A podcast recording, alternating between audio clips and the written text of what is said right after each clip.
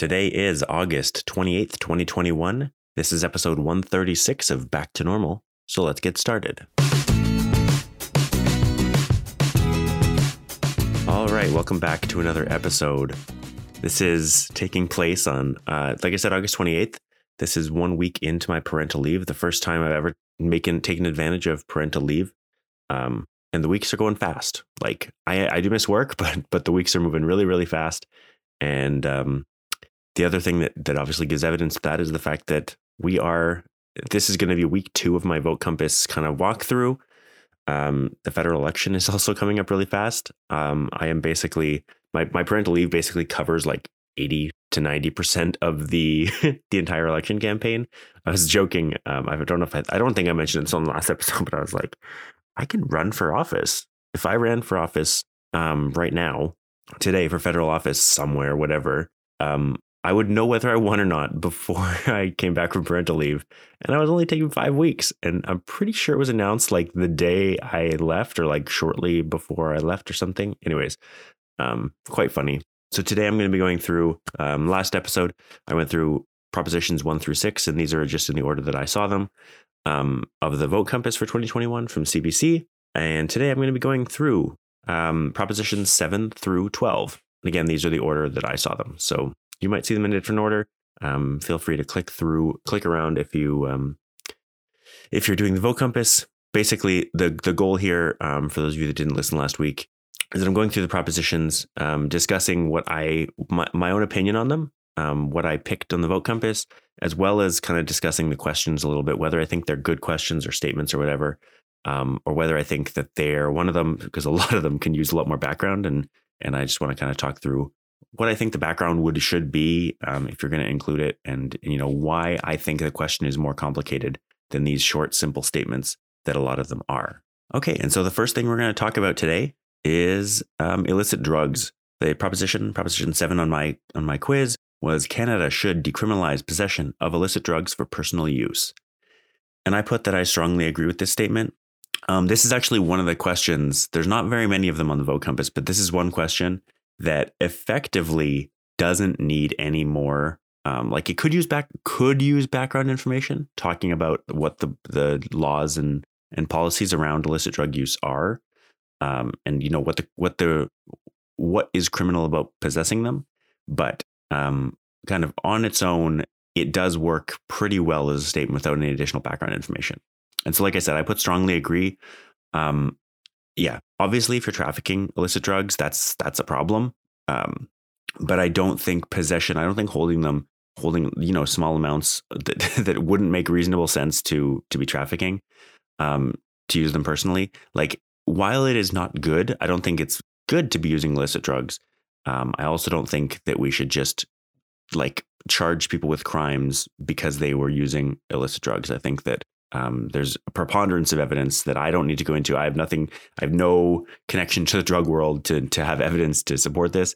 But from everything that I've read and seen, um, you know, focusing on rehabilitation when it, when you're treating addiction and illicit drug use seems very clearly to be the right answer.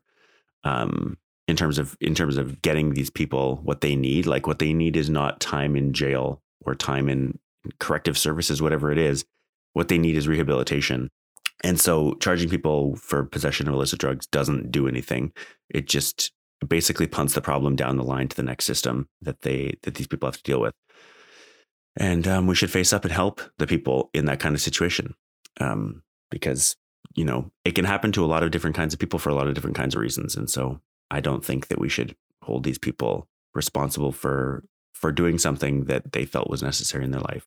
And um, like I said, they're not hurting anybody else in doing this. Obviously, if you do hurt somebody else in doing this, that is a crime. Um, but possession of illicit drugs itself is not hurting anybody else.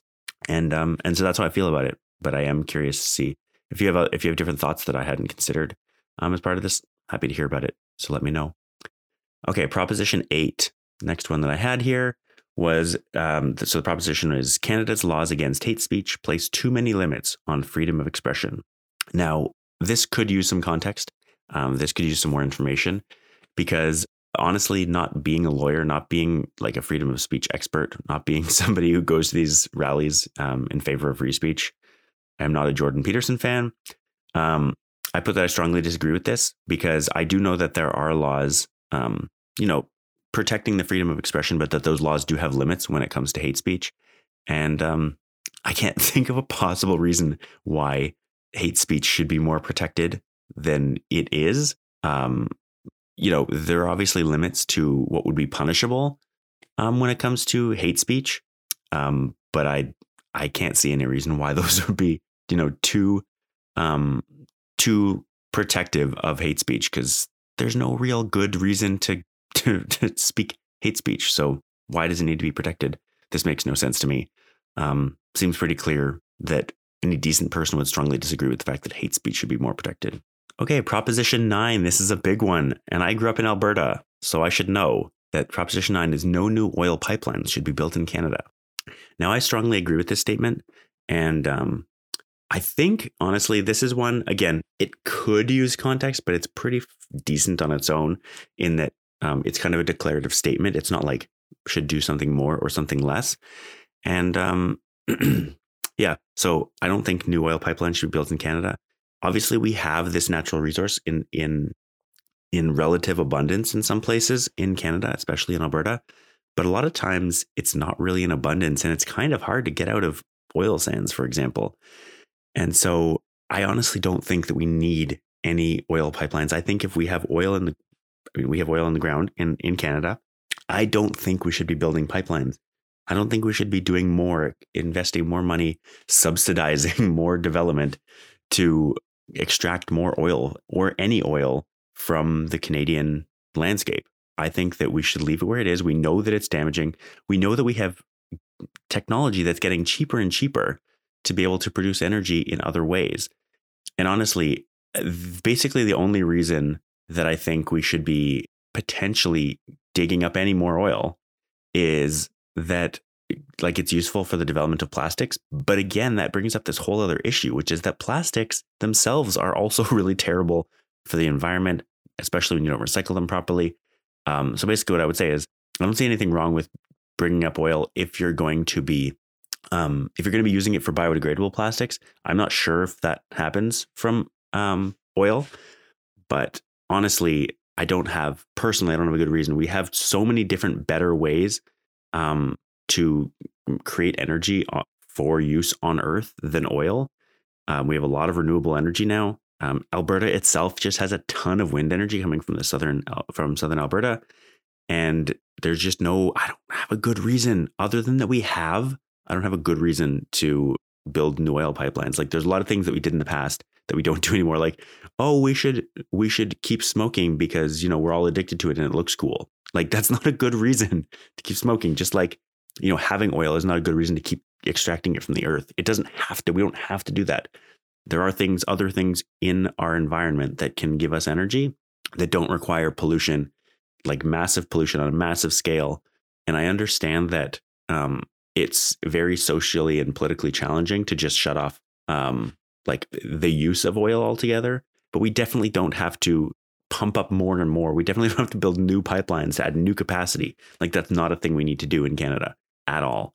Um, and that's just like that's my firm stance. So I don't want to go too more into that, but that's pretty clear.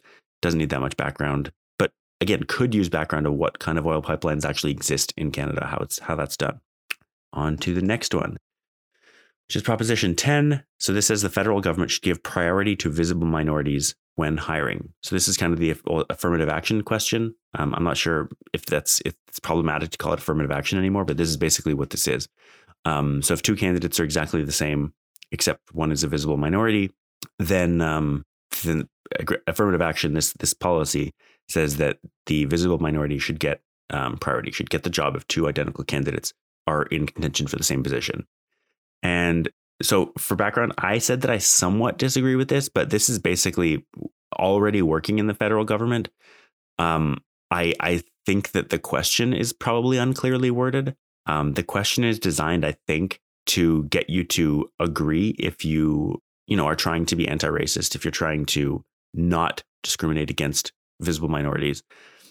Um, because I actually do think that, uh, like, I, like in the situation I described, if you are looking at two candidates and they happen to be exactly the same in every way, except that one is a visible minority, I do think that that person should be given priority. But the way this question is worded just sounds like the federal government should give priority to visible minorities no matter what. And I find that a little bit odd. Um, I, again, like this is kind of a touchy subject, obviously, for a lot of reasons. And um, basically, the way that our hiring processes have been working lately at NSERC, uh, which I've been exposed to a little bit, is that a position is is now typically posted like a, one of these broad positions that that's trying to fill a number of different potential um, job profiles. Is that a a posting is done that is open to only um, employment equity groups? So that would be visible minorities, um, people with disabilities. Um, what's the other one? Oh yeah.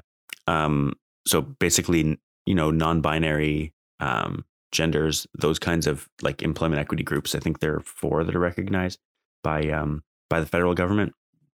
And then once that employment equity pool has wrapped up, um, then another pool opens that's open to the general public, that's open to everybody, that's people that aren't in employment equity groups. And I guess I don't know if 100% on this because this policy, as far as I know, just started relatively recently. But basically, the policy on this is that um, when you, you go through both you go through both pools, all the candidates get put into one pool at the end. But the candidates that that are from these employment equity groups that apply to this first pool are chosen first if they qualify. So the, the way the whole system works in government, at least in NSERC, um, I think it's pretty similar other places, is that you're given usually a test, like a written test of some kind. If you pass the written test, then you're given an interview. And if you pass the interview, then you're opened up. You know, you can do reference checks and all that kind of information, um, language checks, all that, all that stuff. Um, but that once that's done, either like the the panel decides either you qualify or you don't qualify for the position. And then once you qualify, you're placed on a list of people, um, and then you you can be chosen to to be hired by whatever team is looking to hire you. And so, yeah, I assume, like reasonably, having worked there for for a long time now and gone through a couple of these hiring processes, the way it seems like um, this is going to happen is that you're basically going to have two lists.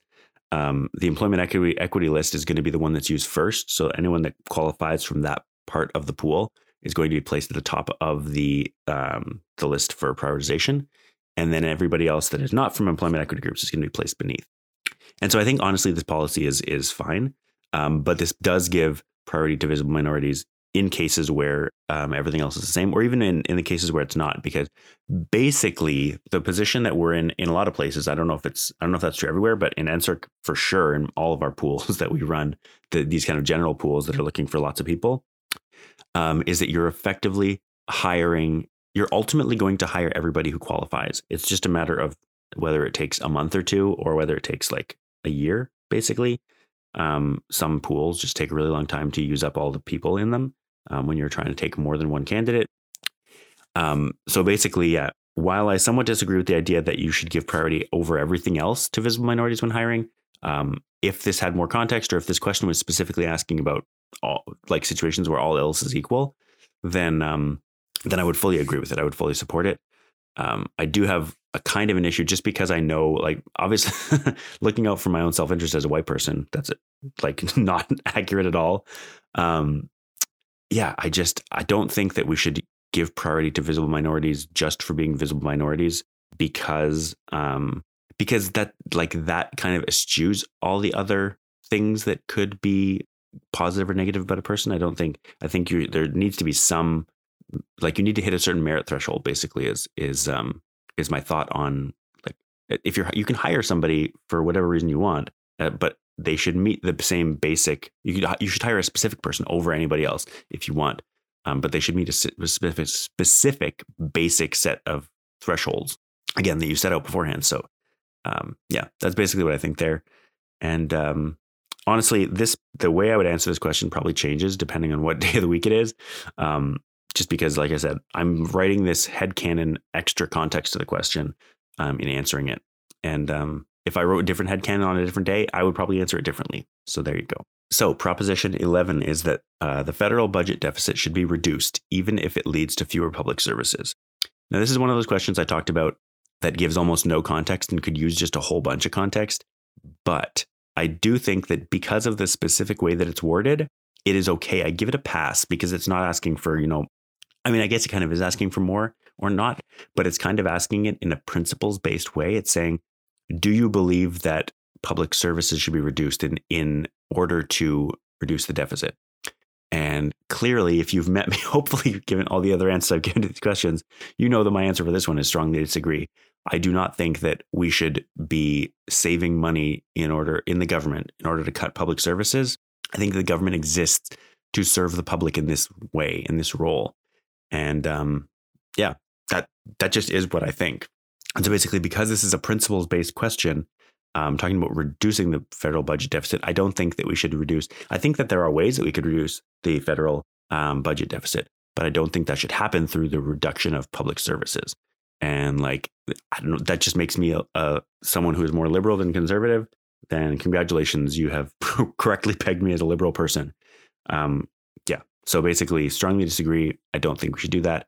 I think if we're going to try to reduce the deficit, not that, that reducing a deficit is a bad thing, but I think we should do it in other ways than cutting public services.